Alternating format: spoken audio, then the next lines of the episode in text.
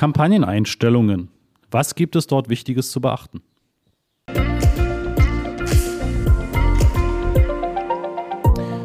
Hier ist Christoph Mohr. Ja, und mit dem Master of Search helfen wir Unternehmen dabei, ihre Umsätze und ihren Gewinn über Google massiv zu steigern und zu skalieren. Ja, und wenn das auch für dich interessant ist, dann buch dir unter masterofsearch.de ein unverbindliches Erstgespräch. Ja, in dieser Folge von der Oktober-Podcast-Offensive möchten wir mal auf das Thema Kampagneneinstellungen eingehen. Im Speziellen die Suchkampagne, weil das ist die am häufigsten verwendete Art. Aber vieles von dem, was dort in den Suchkampagneneinstellungen möglich ist, ist natürlich auch in Displaykampagnen, Shoppingkampagnen etc. möglich. Insofern ja, ist die Folge auch relevant für dich, wenn du eben nicht nur Suchkampagnen hast, sondern auch andere. Genau, ich springe mal über so etwas rüber wie den Kampagnennamen, ja, aber da kann ich dir nur den Tipp geben, wähle einen sinnvollen Kampagnennamen, wo du vielleicht die Targetierung, die Region und natürlich auch den Kampagnentypen mit aufgreifst, damit du später einfach sehr viel schneller siehst, okay, das ist eine Suchkampagne für Markenbegriffe in Deutschland. Ja, Zielvorhaben, da kannst du im Prinzip festlegen, ob Google nur bestimmte Conversions deines Kontos, ja, was du unter Tools Conversions definieren kannst, berücksichtigen soll oder alle. Also grundsätzlich erstmal alle, die dort angelegt sind. Das ist die Standardeinstellung, ja, die nennt sich dann Einstellungen des Kontos für Zielvorhaben verwenden. Wenn du spezielle auswählen möchtest, kannst du dort reingehen. Das kann zum Beispiel sein bei Portalen, wo es darum geht, ja, dass vielleicht bei Kleinanzeigen jemand ein Inserat einstellt. Ja, das ist ein anderes Ziel, ein eingestelltes Inserat, was vielleicht auch noch kostenpflichtig beworben wird. Und auf der anderen Seite kann es auch sein, dass du nochmal Kampagnen hast, wo es um die Nachfrager geht, ja, also die potenziellen Käufer. Nicht die, die ein Inserat einstellen wollen, sondern die ein bestimmtes Produkt, eine Dienstleistung finden wollen. Ja, dann sind das unterschiedliche Zielvorhaben, wo du dann eben auch mit den Kampagnen sehr viel sinnvoller auch das als Zielvorhaben verwenden kannst. Dann haben wir den Teil Kundenakquisition. Für Neu- und Bestandskunden dieselben Gebote abgeben oder Kampagne für Kundenakquisition optimieren. Wenn Google erkennen kann, dass das Bestandskunden sind, also die schon mal mit einem Cookie, mit einem Conversion Code auf deiner Seite waren, ja, dann sind das relativ logischerweise Bestandskunden. Alle anderen sind im Prinzip erstmal Neukunden. Ja, und wenn das in deinem Geschäftsmodell für Google gut erkennbar ist, dann kannst du gerne auch diese Option hier verwenden und sagen, okay, du möchtest, dass Google hauptsächlich für Neukunden höhere Gebote abgibt. Ja, und dann kannst du auch noch einen höheren Wert hinterlegen. Wenn du also beispielsweise weißt, dass ein Kunde, den du heute bekommst, in den nächsten 3 Jahren einen bestimmten Umsatz machen wird, ja, dann kannst du heute vielleicht viel mehr bieten, als du für diese eine Bestellung bieten würdest. Also sagen wir mal, jemand bestellt was für 100 €, ja, und du bist auch bereit, 100 € auszugeben, um diesen Kunden zu bekommen. Das ist für dich aber total defizitär, ne, weil da zahlst du letztendlich drauf, weil das Produkt, der Versand etc., was du verkaufst, kostet ja auch nochmal entsprechend Geld. Aber wenn der dich vielleicht in den nächsten 3 Jahren 1.000 € Umsatz bringt, dann hast du natürlich hier auch die Möglichkeit, für die erste Bestellung, für die Neukundenakquisition einfach ein höheres Ziel anzugeben. Apropos Ziel, das nächste ist Marketingziel. Da kannst du Google sagen, und das ist keine mega wichtige Einstellung, aber du kannst zumindest Google helfen, einfach mitzuteilen, hast du einen Fokus eher auf Umsätze, auf Leads, also auf Anfragen, auf Erstgespräche etc. oder Zugriffe auf die Webseite. Ja, da kannst du zumindest Google nochmal so einen kleinen Schwerpunkt mitgeben.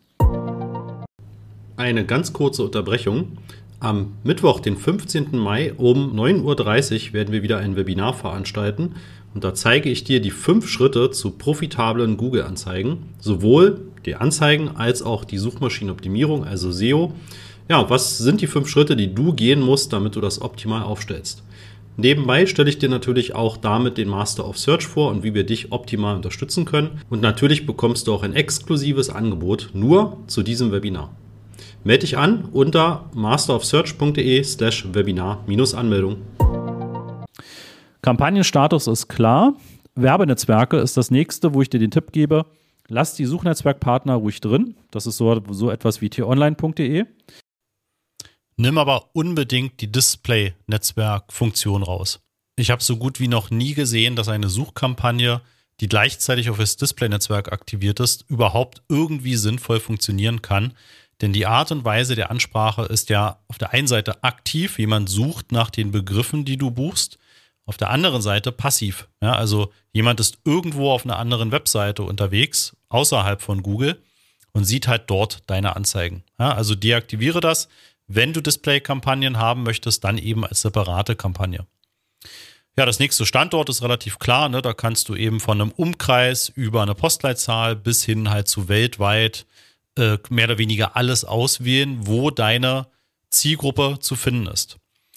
Ein kleiner Tipp dabei, wenn du da einmal raufklickst auf Standorte, dann öffnet sich so ein kleines Untermenü Standortoptionen und da empfehle ich dir bei Ziel auf die zweite Möglichkeit den Punkt zu setzen, nämlich Präsenz, Nutzer, die sich gerade oder regelmäßig in ihren Zielregionen aufhalten.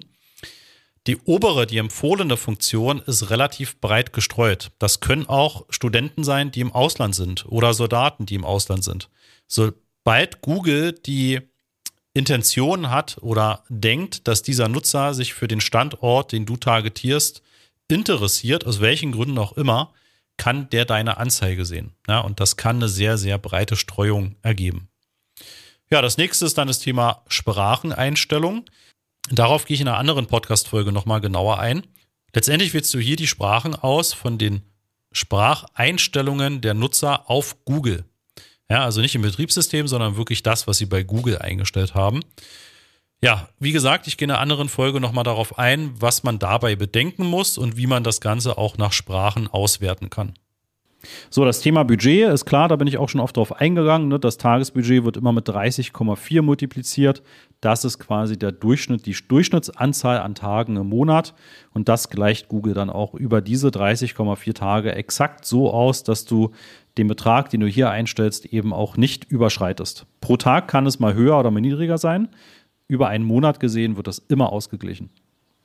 Gebote und Gebotsstrategie, auch ein großer Teil für sich, ja, aber das ist im Prinzip das, was du hier einstellst.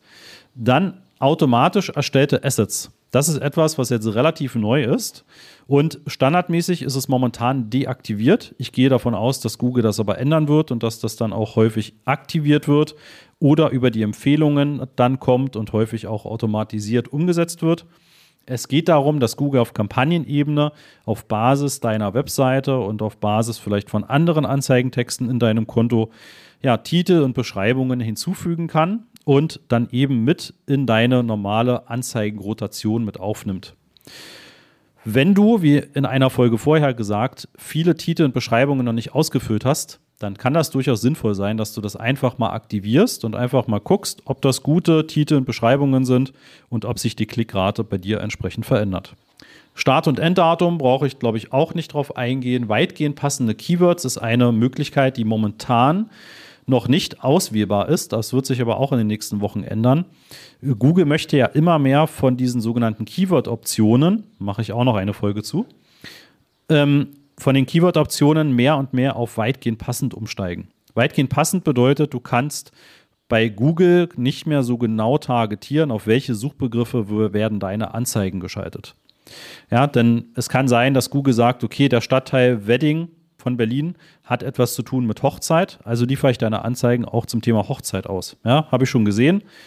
Das kann so weit gehen. Wenn du eine gute, gelernte Gebotsstrategie hast, wird das nicht passieren. Wenn du das aber nicht hast, solltest du weitgehend passende Keywords nicht grundsätzlich aktivieren und verwenden, denn da wird deine gesamte Kampagne umgestellt. Einstellung für dynamische Suchanzeigen, das ist ein eigener Anzeigengruppentyp, den kannst du anlegen. Dort legst du keine Keywords an, sondern Google durchsucht deine Webseite und all deine Unterseiten und schaut sich an, welche Begriffe passen zu diesen Unterseiten. Ja, und kann dann für dich einfach ja, wirklich eine Menge von Keywords und Suchbegriffen finden, an die du vielleicht noch gar nicht gedacht hast und die dir vielleicht auch tatsächlich Umsatz bringen. Wenn du das grundsätzlich nutzen möchtest, musst du hier in der Kampagneneinstellung für die dynamischen Suchanzeigen entsprechend die Domain eintragen und die Sprache deiner Webseite. Wertregeln, ja, mit Wertregeln kannst du zum Beispiel sagen, du möchtest, dass Conversion-Werte, die über ein Smartphone generiert werden bei dir, geringer wertig sind. Ja, damit kannst du je nach Geschäftsmodell ganz gut Google nochmal zusätzlich einen Hinweis geben, was für dich die wertvollsten Conversions sind und welche eben weniger wert sind. Ja, also kann auch eine sehr spannende Funktion sein. Wie gesagt, je nach Geschäftsmodell. Anzeigenrotation gehe ich jetzt nicht drauf ein. Lead-Formulare ist eine Erweiterungsmöglichkeit, dass du in deiner Anzeige auf Google die Möglichkeit dem Nutzer gibst, dass er einfach darauf klickt. Er bleibt bei Google, er gibt seinen Vornamen, seine E-Mail-Adresse etc. ein. Wenn du mit einem Google-Konto angemeldet bist, wird das vorausgefüllt. Das kennst du vielleicht auch von Facebook- oder Instagram-Anzeigen. Ja, und dann kann das im Prinzip direkt bei dir als Werbetreibender, kann dieser Datensatz einfach landen. Du kannst es herunterladen und kannst den Kunden kontaktieren. URL-Optionen für Kampagnen, das ist nur für dich von Relevanz, wenn du irgendein großes externes Tracking-Tool hast, so etwas wie Adobe AdSense, früheres Omniture, E-Tracker etc., dann ist das für dich relevant, ist aber für 95% aller Werbetreibenden keine wichtige Einstellung. Ausschlüsse von IP-Adressen, das ist dann, wenn du zum Beispiel deine eigene feste IP-Adresse deines Büros ausschließen willst, dass die Anzeigen all deinen Mitarbeitern nicht ausgeliefert werden, ja, dann kannst du diese IP-Adresse von deinem Internetanschluss dort eintragen. Das Gleiche kannst du machen, wenn du beispielsweise die IP-Adressen von deinen Mitbewerbern kennst. Dann kannst du die dort eintragen und dann werden dort die Anzeigen auch nicht mehr ausgeliefert. So, letzte Einstellung, und das war dann jetzt auch eine verhältnismäßig lange Podcast-Folge, weil ich jetzt alle Kampagneneinstellungen einmal kurz durchgegangen bin. Letzte Funktion sind die sogenannten Markeneinschränkungen. Ja, da kannst du im Prinzip sagen, du möchtest gewisse Markenbegriffe und Markenlisten, da kannst du Marken dazu verwenden, dass die in deinen Suchanfragen und in den Keywords eben enthalten sein müssen, damit deine Anzeigen überhaupt ausgeliefert werden. Also sagen wir mal, du verkaufst Nike-Schuhe, Adidas-Schuhe etc., dann kannst du die hier eintragen und dann kannst du im Prinzip auch diese Einschränkungen so machen, dass dann das immer quasi auch im Kontext der Suche auf Google enthalten sein muss. Okay, das war der Schnelldurchlauf zu den Kampagneneinstellungen. Ich hoffe, da waren der ein oder andere Tipp dabei für dich. Im Detail kannst du das Ganze natürlich viel umfangreicher in diesem Podcast dir weiter anhören. Also abonniere auf jeden Fall den Podcast. Auf YouTube einfach nach Master of Search suchen oder hier in die Notizen der Shownotes gucken. Und natürlich, wenn du auf der masterofsearch.de Seite dir ein unverbindliches Erstgespräch buchst und ja, wir dich einfach auf deiner Reise mit Google Ads und Google Analytics begleiten dürfen zu ganz neuen Sphären.